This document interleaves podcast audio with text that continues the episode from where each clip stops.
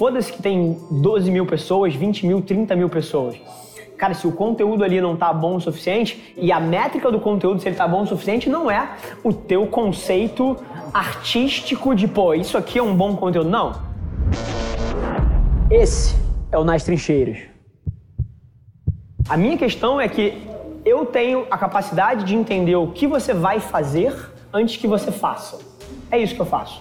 Então, seja no mercado, pô, de tecnologia da, empresa da minha família quando eu saí do mercado financeiro lá atrás, seja no mercado de consultoria quatro anos atrás, três anos atrás, seja na, no mercado de publicidade hoje em dia, a minha capacidade é entender, cara, o que, que eu acho que os seres humanos vão estar tá fazendo daqui a seis meses, 12 meses, 24 meses e como é que eu posso tomar as atitudes corretas para me inserir naquele contexto.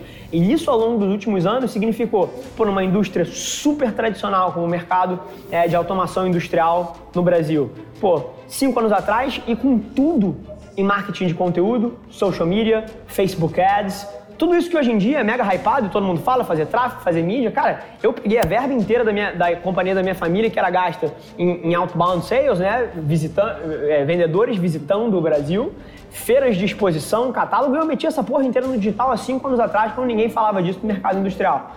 Então, mais uma vez, eu entendia o que as pessoas estavam fazendo e me posicionava ali. Seja com marcas pessoais há três, quatro anos atrás. Há três anos atrás eu comecei a construir a marca pessoal de um diretor meu no mercado de segurança do trabalho no LinkedIn. Hoje em dia, todo mundo aqui pô, quer produzir conteúdo no LinkedIn, acha o LinkedIn uma puta ferramenta para distribuição orgânica, que você não paga um centavo, ou, ou, a indexação lá é muito boa. E, pô, todo mundo fazendo isso hoje em dia, tá hypado. Cara, fazia isso há 3, 4 anos atrás. Atualmente, coisas que eu faço, que eu tenho certeza que as pessoas vão estar fazendo daqui a dois anos. Exemplo, um CEO usar o seu Instagram pessoal documentando o seu dia a dia para criar, porra, demanda indireta para o seu negócio. Raríssimas são as pessoas que fazem isso hoje em dia. Eu tenho retornos absurdamente desproporcionais. Outra coisa, essa eu acho que está um pouco mais longe, cinco anos na frente talvez, contratar um criativo, um videomaker para me seguir 24 horas por dia, filmando tudo que eu faço, para que eu não tenha o ônus de ter que criar conteúdo e sim esteja documentando a porra toda que eu faço ao longo do meu dia, tirando de mim, das minhas costas, aquela barreira criativa. Pô, que conteúdo eu crio? Caramba, tenho que escrever um negócio aqui. Não, eu tenho alguém me filmando 24 horas por dia. Ele filmou tudo que eu fiz desde que eu acordei, as interações todas que eu tive aqui no saguão quando eu entrei, as pessoas vindo falar comigo, tá filmando isso daqui. E isso vai ser quebrado em dezenas de peças de conteúdo, mas é aleatório. Eu ando no shopping com uma pessoa atrás de mim, as pessoas olham, caralho, esse cara é um alien. Daqui a cinco anos está todo mundo fazendo. É igual selfie. Você pega selfie, volta cinco anos atrás, você via alguém tirando uma selfie na rua, aquilo era, assim, cacete, que pessoa narcisista, que pessoa esquisita, que negócio estranho. Quem aqui nunca tirou uma selfie? Enfim, se tem uma coisa que eu faço, eu acho que é por conta de uma combinação de eu não ligar muito porque os outros acham de mim, eu não ligo a mim, mas se alguém acha escroto que eu tô andando com um videomaker atrás de mim o dia inteiro, Assim como eu não achava escroto uma pessoa tirando selfie há cinco anos atrás. Então, eu acho que o que me faz fazer isso é uma mistura de que eu não ligo, se você acha que é legal, se você acha que não é. Sim, eu tenho a minha visão de mundo e eu opero por ela. E número dois, que, cara, eu não julgo ninguém. Então, quando tem alguém fazendo alguma coisa que eu acho fora da caixa, eu não acho, caramba, que estranho. Eu faço o oposto. Eu paro e penso assim, caramba, por que, que ele está fazendo isso? Isso me permite aprender com coisas que as pessoas acham esquisitas. Se tem uma coisa que eu faço é que eu entendo o que você vai fazer antes que você faça. Eu sei que daqui a cinco anos todos os CEOs do Brasil vão estar usando, seja o Instagram ou seja a próxima que vier aí, através dos seus perfis pessoais para criar uma conexão mais humana com as pessoas, para humanizar a marca, para aproximar das pessoas. A gente tem projetos com empresas enormes brasileiras que a gente faz isso para os executivos. Quem tem mais contexto sobre mim deve ter até umas pistas aí de quem são essas pessoas. Mas já está começando. Então, daqui a cinco anos vai ser mainstream. E aí o que acontece é que daqui a cinco anos não é mais tão eficaz. Todo mundo faz. Cadê o delta? Cadê a diferença entre o que você está fazendo e o que o mundo está fazendo? Então esse é um pouco do, do contexto para mim. Existem outras coisas que podem ser feitas. Mas se tem uma coisa que eu posso fazer quando eu sento na frente de um grupo igual a esse, é falar da minha experiência e do que tem, e do que tem dado certo para mim. E eu tenho certeza que pode mudar os resultados de alguns de vocês.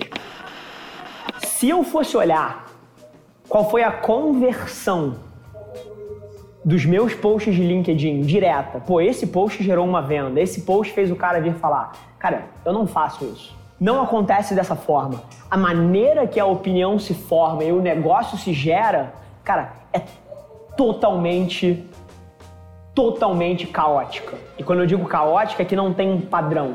É totalmente aleatório. Eu vou dar um exemplo.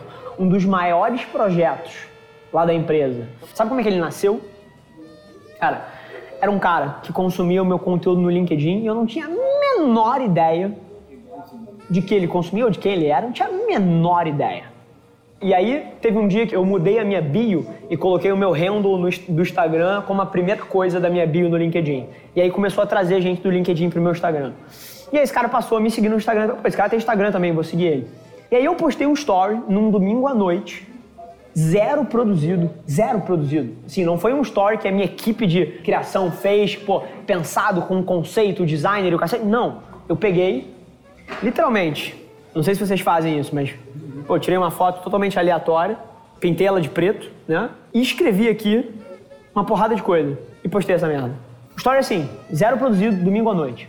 Esse cara que consumiu o meu conteúdo no LinkedIn, que eu não tinha noção de quem ele era, ele viu esse meu story, que era falando do que eu acreditava que ia ser, porra, super trend e ia mega funcionar. O cara tirou um print desse story e mandou para um amigo dele que trabalhava nessa empresa da China.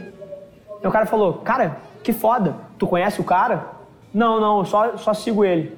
E depois os caras me contaram, pô, vou mandar uma mensagem pra ele pelo LinkedIn. O cara me mandou um inbox, a gente marcou uma reunião e é um deal que tá na minha mesa de 12 milhões de reais por ano. É assim que funciona. Essa é a primeira ponta, assim. Foda-se que tem 12 mil pessoas, 20 mil, 30 mil pessoas. Cara, se o conteúdo ali não tá bom o suficiente, e a métrica do conteúdo, se ele tá bom o suficiente, não é o teu conceito artístico de, pô, isso aqui é um bom conteúdo. Não a métrica que diz se o conteúdo deu certo ou não é a galera. Comentaram ou não comentaram? Compartilharam ou não compartilharam? Você recebeu inboxes a rodo de gente, pô, pedindo para você aprofundar o tema ou não recebeu? Essas são as métricas, é o engajamento. Então, primeiro ponto é isso, pô, não importa muito o tamanho da audiência. Eu diria que, tipo assim, 100 que a gente chama de true fans, né? Tipo assim, que, que são, porra, pessoas de fato conectadas com o teu negócio são muito mais valiosos do que 10 mil pessoas que estão ali, mas não ligam. Então esse é o primeiro ponto, cuidar um pouco mais do que está sendo produzido e eu acho que eu passei por várias das coisas aqui de como você pensar isso. Esse foi mais um episódio da nossa experiência em áudio e como eu já falei, eu adoraria saber que você está gostando do que a gente está compartilhando por aqui. Então não esquece, se você está tirando valor desse conteúdo, ia significar o um mundo para mim, que você tirasse um print da sua tela, postasse no Stories me marcando e aproveita para ir na sua plataforma favorita também e deixar um rating de cinco estrelas e um comentário lá, ajudando a gente a construir essa comunidade tão vibrante que move o Brasil para frente através do empreendedorismo e que fala desse Brasil que dá certo. É um prazer ter vocês comigo e a gente se vê no próximo episódio do podcast.